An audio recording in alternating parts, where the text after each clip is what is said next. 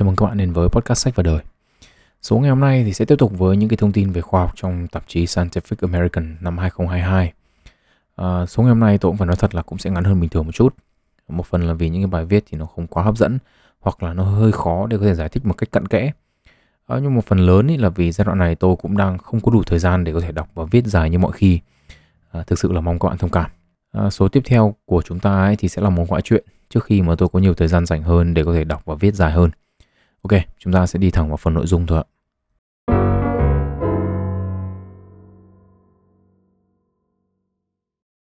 À, thông tin đầu tiên mà tôi muốn chia sẻ thì có liên quan đến ngôn ngữ. Hai nghiên cứu của Đại học Ghent, Bỉ cho thấy là những người mệt mỏi về mặt nhận thức, tức là ở đây cụ thể là cảm giác mệt mỏi mà mà các bạn có mà như các bạn vào phòng thi toán mà ngồi làm bài 3 tiếng đồng hồ liên tục đấy thì đó chính là cái cảm giác mệt mỏi à, về mặt nhận thức mà chúng ta nói à, thì những người mà mệt mỏi về mặt nhận thức như vậy ấy, thì có khả năng phát hiện và nhận thức các quy tắc về mặt ngôn ngữ tốt hơn so với những người không bị mệt mỏi về mặt nhận thức. À, ngôn ngữ thì được sử dụng là một cái ngôn ngữ mà do các nhà khoa học tự chế ra để đảm bảo là những người tham gia nghiên cứu không biết ngôn ngữ này nó như thế nào. À, có một nhận định ấy là trẻ con thì tiếp thu ngôn ngữ tốt hơn người lớn. À, và các nhà khoa học ở đây ấy thì cho rằng là một trong những cái nguyên nhân của hiện tượng này là cái việc học một cái ngôn ngữ ấy, thì cần phải có sự tiếp thu của những cái quy, quy tắc ngầm ẩn một cách vô thức. Và khả năng nhận thức của người lớn ý, thì thường sẽ can thiệp vào cái quá trình tiếp nhận vô thức này. À, ở đây thì tôi cũng muốn chia sẻ kiến thức cũng như những kinh nghiệm của tôi trong cái việc học ngôn ngữ cho bạn nào quan tâm. À, dưới một góc nhìn nào đó thì nó là một cái bức tranh rộng hơn một chút. À, và hai cái nghiên cứu mà tôi vừa nhắc đến ý, thì nó sẽ ghép vào cái bức tranh toàn cảnh như thế nào. À, một cái giả thuyết mà tôi được đọc về việc tiếp thu ngôn ngữ là thế này à, một trong những quan sát của chúng ta về việc học ngôn ngữ là một cái đứa trẻ ấy, thì không cần biết bố mẹ nó là người nước nào. Thì khi sinh ra ở đâu ấy, thì có thể học và sử dụng ngôn ngữ ở nơi nó sinh ra như là một người bản địa vậy. Thế từ cái điều này ấy, thì chúng ta có thể có hai nhận định. Một là khả năng nói một ngôn ngữ nào đó là tiếng anh tiếng việt hay tiếng hàn bất kỳ tiếng nào nữa thì đều không phải là di truyền. Và thứ hai ấy thì là mặc dù ngôn ngữ thì không di truyền nhưng mà khả năng học ngôn ngữ thì có sẵn. Và công cụ có sẵn này ấy, thì cho phép chúng ta học bất kỳ thứ ngôn ngữ nào mà cái môi trường mà chúng ta sinh ra và lớn lên nó sử dụng. Thế thì về cơ bản ấy, nếu chúng ta phân tích các ngôn ngữ ra ấy, thì tất cả các ngôn ngữ thì đều được cấu thành từ các cái đơn âm. Tiếng anh là phonemes ấy. ở các cái ngôn ngữ khác nhau ấy thì những cái đơn âm cơ bản cấu thành nên ngôn ngữ đó sẽ khác nhau. Một cái ví dụ điển hình mà gần gũi với chúng ta là việc các cái idol Hàn Quốc đúng không ạ? Là không phát âm được các cái chữ mà có âm R và âm L. Đơn giản là vì trong ngôn ngữ của họ thì không có những cái âm cơ bản này. À, thế thì trong quá trình lớn lên của một đứa trẻ ấy, thì từ khi còn là trẻ sơ sinh ấy, thì chúng sẽ được tiếp xúc nhiều với cái ngôn ngữ mà những người nuôi dưỡng chúng sử dụng. Ngôn ngữ này ấy, thì được sử dụng dưới dạng phức âm tức là ở thể hoàn chỉnh từ vựng của cái ngôn ngữ đó chứ chúng không được tiếp xúc với những cái đơn âm cơ bản. Chính vì thế là những cái đứa trẻ này sử dụng khả năng học ngôn ngữ có sẵn trong gen được di truyền từ đời này qua đời khác để có thể nghe và tìm ra những cái quy luật cơ bản à, để có thể tiếp thu và sử dụng ngôn ngữ đó. Tất cả những cái điều này thì đều diễn ra trong trạng thái vô thức, đúng không ạ? Bởi vì đứa trẻ sinh ra thì nó lấy đâu ra nhận thức mà bảo là học dựa trên nhận thức được. Thế thì hai nghiên cứu của Đại học Ghent mà chúng ta vừa nhắc đến ý, thì cho chúng ta cái mảnh ghép đấy là việc những đứa trẻ này không có khả năng nhận thức như người trưởng thành ý, thì có vẻ như là một lợi thế trong việc học ngôn ngữ. Um, cá nhân tôi thì thấy cũng rất là nhiều giáo viên thì phê phán cái việc học tiếng Anh mà quá nặng nề vào uh, cái chuyện là học ngữ pháp. Về cơ bản thì tôi cũng không ủng hộ con đường này. Nhưng mà tôi cũng phải nói thật là tôi không đủ năng lực để có thể đưa ra giải pháp thay thế. Um, chính vì thế nên tôi không dám lên tiếng cái việc là bài xích cái việc học tiếng Anh thông qua ngữ pháp. Um, tôi cũng không có đủ tiếp xúc với những cái ngôn ngữ khác ngoài tiếng Anh để có thể đưa ra nhận định về việc học ngôn ngữ nói chung. Nhưng mà ở đây ấy, thì lời khuyên mà tôi đưa ra trong những cái um, năm đi dạy tiếng Anh của mình ấy, thì cũng tương tự như là lời khuyên mà các nhà nghiên cứu của Đại học Ghent đưa ra. Đấy là để học được ngôn ngữ tốt ấy, thì các bạn nên tăng thời gian tiếp xúc với ngôn ngữ đó mà không cần thiết phải hiểu ý đồ của người nói. Cụ thể ở đây là chúng ta không cần thiết phải cho cái nhận thức của chúng ta vào can thiệp vào việc tiếp xúc với ngôn ngữ à, bất kỳ ngôn ngữ nào muốn giỏi ấy, thì cũng cần một lượng thời gian lớn để tiếp xúc với ngôn ngữ đó à, và cái việc tiếp xúc một cách vô thức cũng có thể giúp chúng ta trong cái việc học ngôn ngữ à, tuy nhiên ấy, thì ở đây tôi cũng muốn bác bỏ những cái ý kiến cho rằng là nếu mà dựa vào lập luận của tôi hay là dựa vào hai cái nghiên cứu vừa rồi ấy, thì chúng ta có thể học những ngôn ngữ khác qua những cái biện pháp học vô thức như kiểu là nghe tiếng Anh trong lúc đi ngủ hay là những cái gì liên quan đến sóng não, sóng niếc, cái, cái, cái cuộc khỉ như khác ấy. Cái việc học vô thức đúng là nó có tác dụng nhưng mà nó chỉ có thể giúp chúng ta nhận ra được những quy tắc của ngôn ngữ đó mà thôi. Còn một nửa rất lớn nữa của việc học ngôn ngữ đó là sử dụng. à, tôi thì hay so sánh cái việc này với cả việc học từ vựng tiếng Anh ấy, của học sinh của của tôi. Tức là cá nhân tôi ấy, thì quan sát thấy là từ vựng trong tiếng Anh ấy, thì có thể chia làm hai nhóm. Nhóm từ mà chúng ta nhìn và chúng ta biết nghĩa và nhóm thứ hai ấy, là những cái từ mà chúng ta biết nghĩa và chúng ta sử dụng được có rất là nhiều từ trong tiếng Anh ấy, đến bản thân tôi đọc ấy, thì là hiểu ngay. Nhưng mà bảo dùng nó trong cuộc sống hàng ngày hay dùng nó trong một cái văn bản nào đó thì tôi cũng không biết chính xác là phải sử dụng như thế nào. Um, có thể là chúng ta học vô thức được những quy tắc cơ bản của ngôn ngữ nhưng mà việc sử dụng được những cái quy tắc đó trong cuộc sống hàng ngày lại là một việc khác. Um, tôi cho rằng là việc học vô thức chỉ là một trong những điều mà chúng ta nên làm trong quá trình học tiếng Anh. Ở đây tôi nhấn mạnh là tôi không biết các ngôn ngữ khác tôi không biết dám nói là việc học các ngôn ngữ khác nó sẽ thế nào à, và mặc dù cái việc học vô thức này nó quan trọng ấy nhưng mà chúng ta cũng còn rất là nhiều những cái việc khác chúng ta cần phải làm để có thể sử dụng ngôn ngữ đó ở một cái mức độ nhất định. Um, lời khuyên của tôi ấy, thì cho những bạn nào đang muốn học tiếng Anh là nên dành thời gian để xem phim bật sắp lên và nhại theo nhân vật.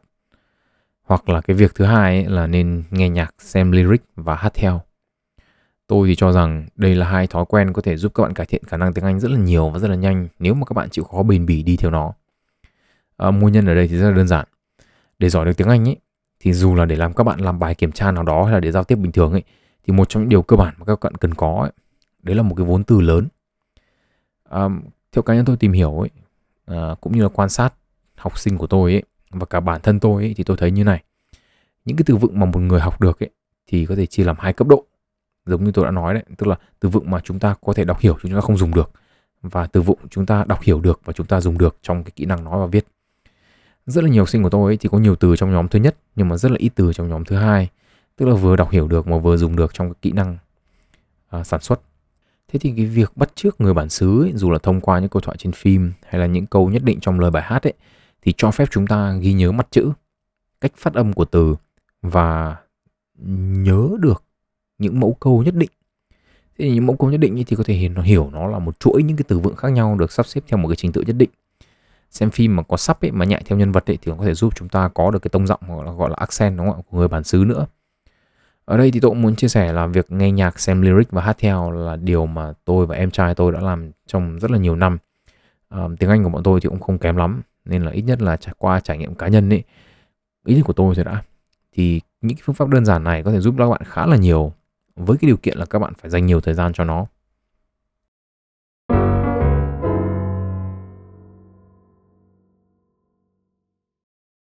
À, một tin tiếp theo là một cái một tin khá là thú vị mà thú thật là tôi thì cũng chưa nghĩ đến bao giờ. À, chúng ta biết là biến đổi khí hậu thì dẫn đến những biến đổi về môi trường và ảnh hưởng đến các loài sinh vật khác nhau rồi đúng không ạ? Trong nhóm bị ảnh hưởng này thì có cả các loài ký sinh trùng.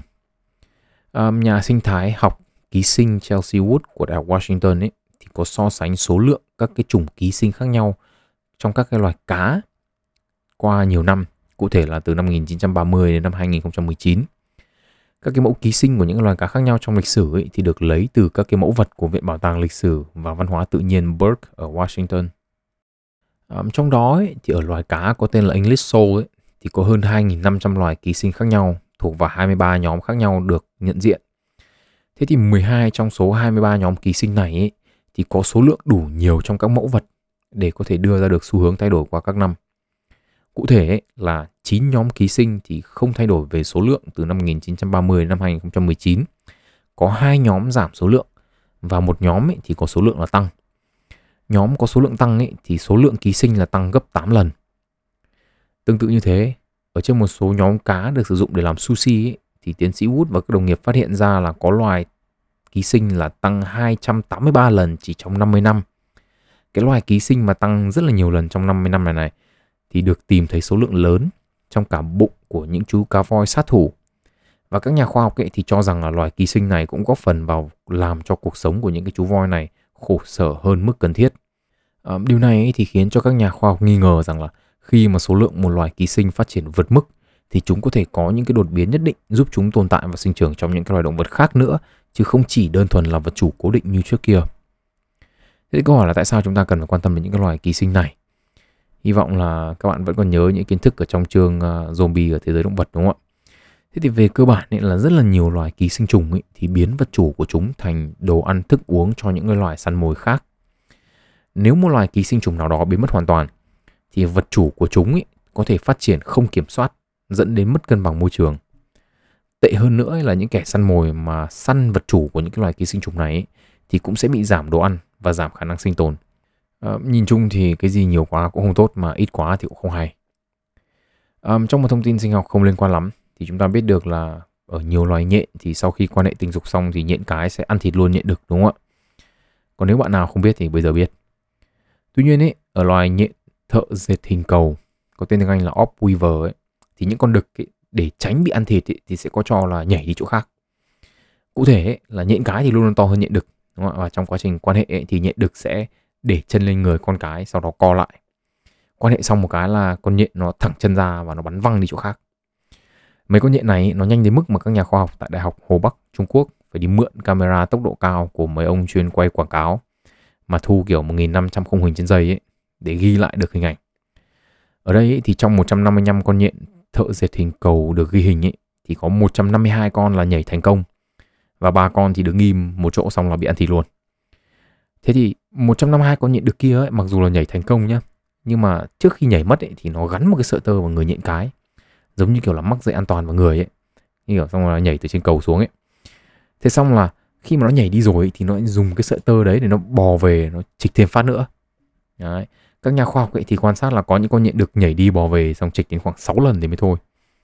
Uh, Matthias nhà sinh vật học tại đại học Adelphi thì cho biết là nhện đực ngoài việc cho tinh trùng ra ấy, thì nó chả có cái giá trị gì cho thế hệ sau cả đấy. chính vì thế mà ăn bớt ừ, nó bị ăn bớt đi để con cái có dinh dưỡng nuôi con thì cũng được.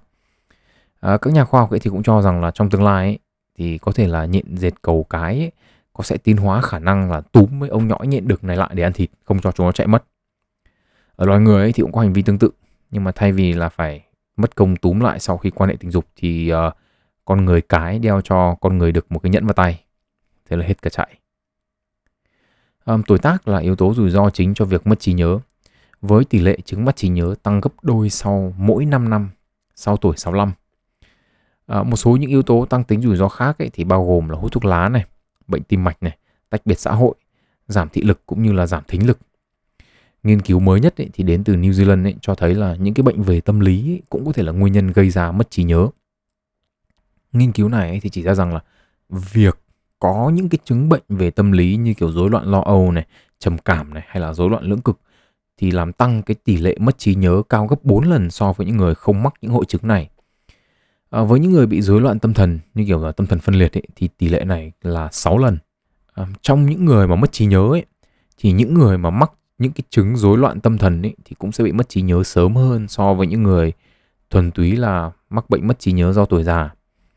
Các nhà khoa học ấy, thì đưa ra hai giả thuyết cho hiện tượng này. Một là có những cái mã gen nào đó là nguyên nhân gây ra cả hai vấn đề, vừa gây ra vấn đề về tâm lý nhưng mà cũng vừa dẫn đến mất trí nhớ. Giả thuyết thứ hai ấy, là những cái vấn đề về tâm lý ấy, thì tạo ra stress mãn tính. Và stress mãn tính ấy, thì là mất các kết nối thần kinh ở vùng hải mã khu vực chịu trách nhiệm chính trong việc hình thành trí nhớ. Những nghiên cứu trước đây ấy, thì cho thấy là stress có khả năng làm tăng hiện tượng viêm trong cơ thể và ảnh hưởng lên hệ miễn dịch của cơ thể và não bộ dẫn đến giảm liên kết của các tế bào thần kinh trong não nói chung và điều này ấy, thì có thể làm giảm khả năng chống chịu của bộ não với cái việc lão hóa qua thời gian và làm giảm chức năng của bộ não về khi mà về già. À, nhìn chung ý, thì chúng ta có thể hiểu kết quả nghiên cứu này giống như việc là chúng ta phát hiện ra một cái vòng lặp ấy. Những vấn đề về thần kinh ý, thì có thể làm giảm chức năng của bộ não, gây ra stress và khiến cho nó dễ mắc những vấn đề nghiêm trọng hơn như mất trí nhớ. Um, có lẽ bài học ở đây là nếu chúng ta thấy là chúng ta có những cái sự thay đổi mang tính tiêu cực lên tâm lý, à, trầm cảm hay là lo âu lâu dài chẳng hạn thì chúng ta không nên bỏ qua. Vì có thể là về lâu về dài ấy, chúng có thể dẫn đến những cái vấn đề khác nguy hiểm hơn.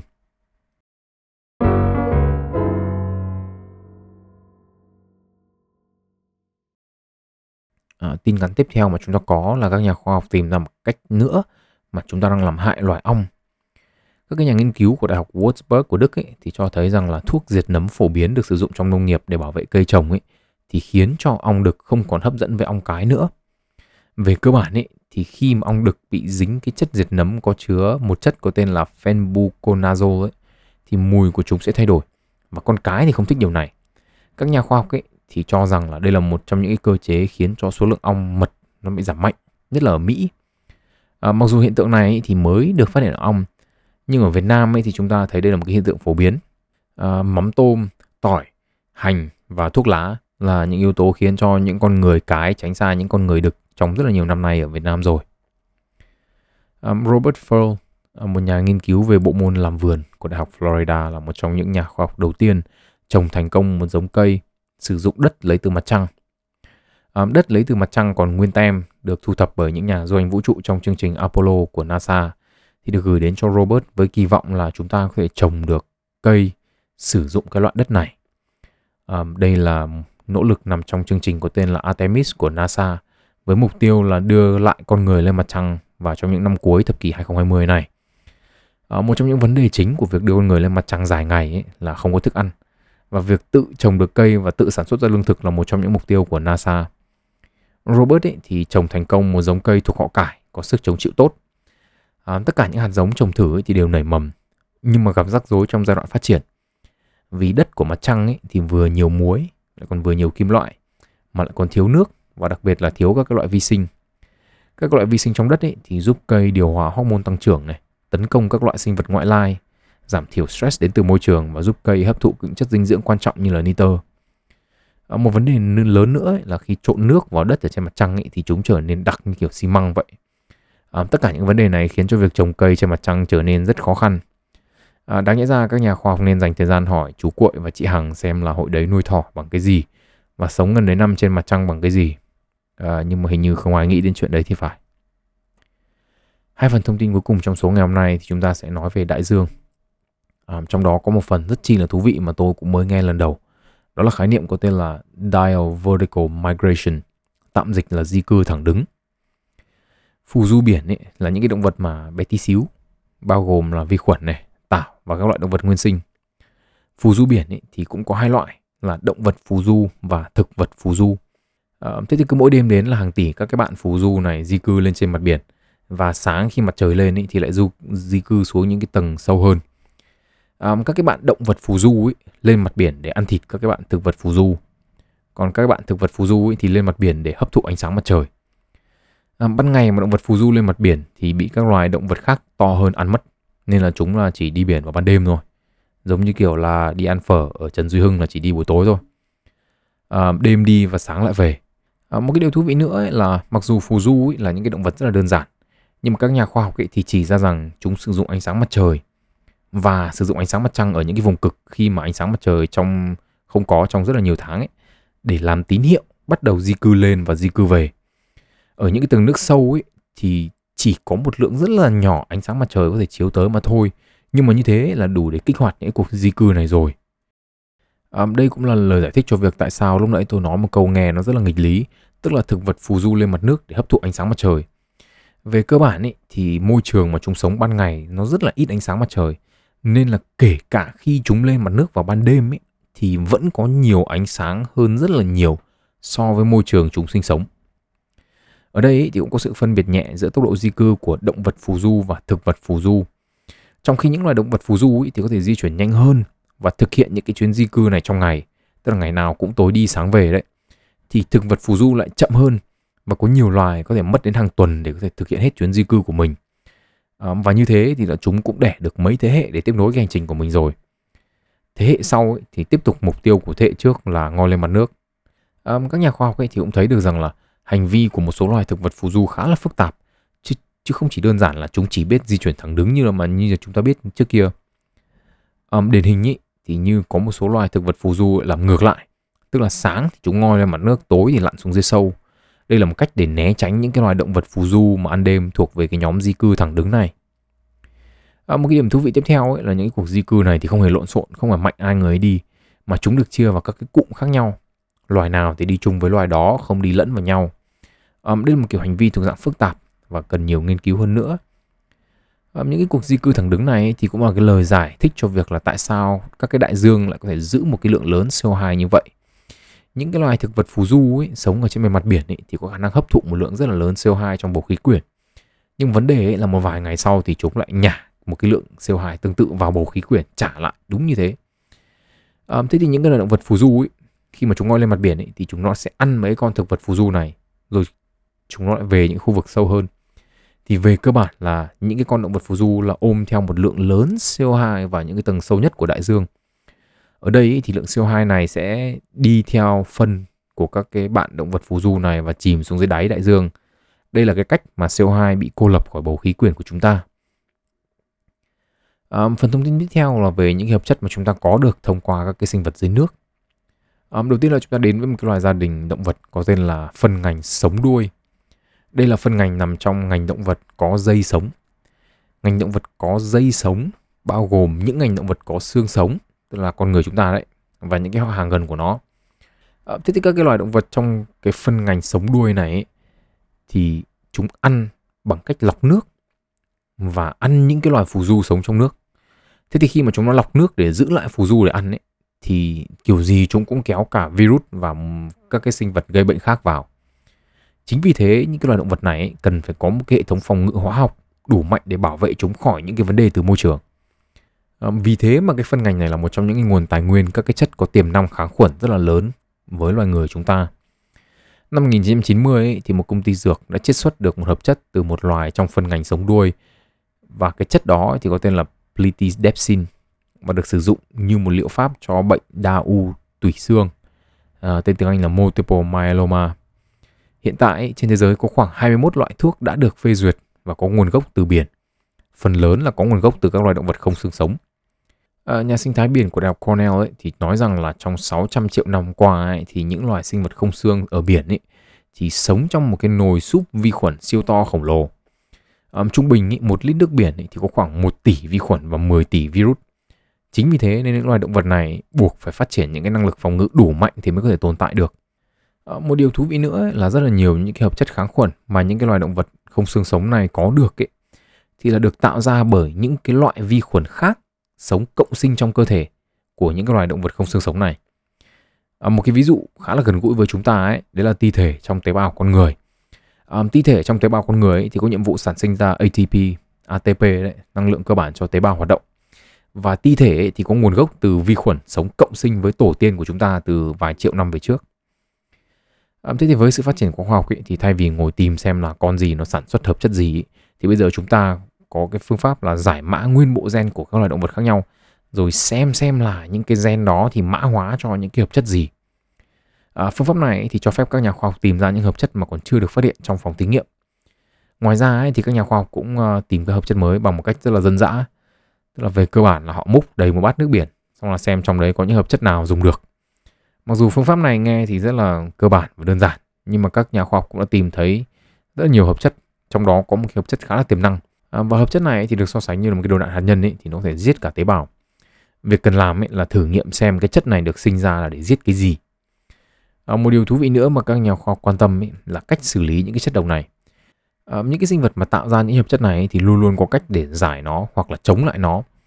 Và việc tìm hiểu cơ chế của những loài động vật này kháng lại những cái hợp chất độc này ấy, thì có thể cho chúng ta giải pháp về những vấn đề khác mà con người đang gặp phải. Việc tìm ra những hợp chất có thể sử dụng được cho con người từ những loài động vật biển ấy, thì là một trong những điều cấp thiết tại thời điểm hiện nay. Nguyên nhân ấy là do hiện tượng kháng kháng sinh của các loại vi khuẩn. À, những cái con vi khuẩn này thì được báo đài nó hay gọi là siêu vi sinh đấy. Thì những cái loại kháng sinh mà những cái con này nó kháng ấy thì chủ yếu là đến từ những cái loại vi sinh trên cạn. Việc tìm ra những cái loại kháng sinh mới từ những cái sinh vật biển ấy thì có thể giúp chúng ta là xử lý cái vấn đề kháng kháng sinh này. À, mặc dù số ngày hôm nay thì ngắn hơn bình thường, nhưng mà hy vọng các bạn có thể học được một điều gì đó mới mẻ. À, hy vọng là qua giai đoạn này thì tôi có thể dành nhiều thời gian hơn để làm một cái podcast dài hơn gửi tới các bạn. À, cảm ơn các bạn đã dành thời gian lắng nghe tôi và tên tôi là Nguyễn Tiến Đạo. Hẹn gặp lại các bạn ở những số lần sau và chúc các bạn một ngày tốt lành.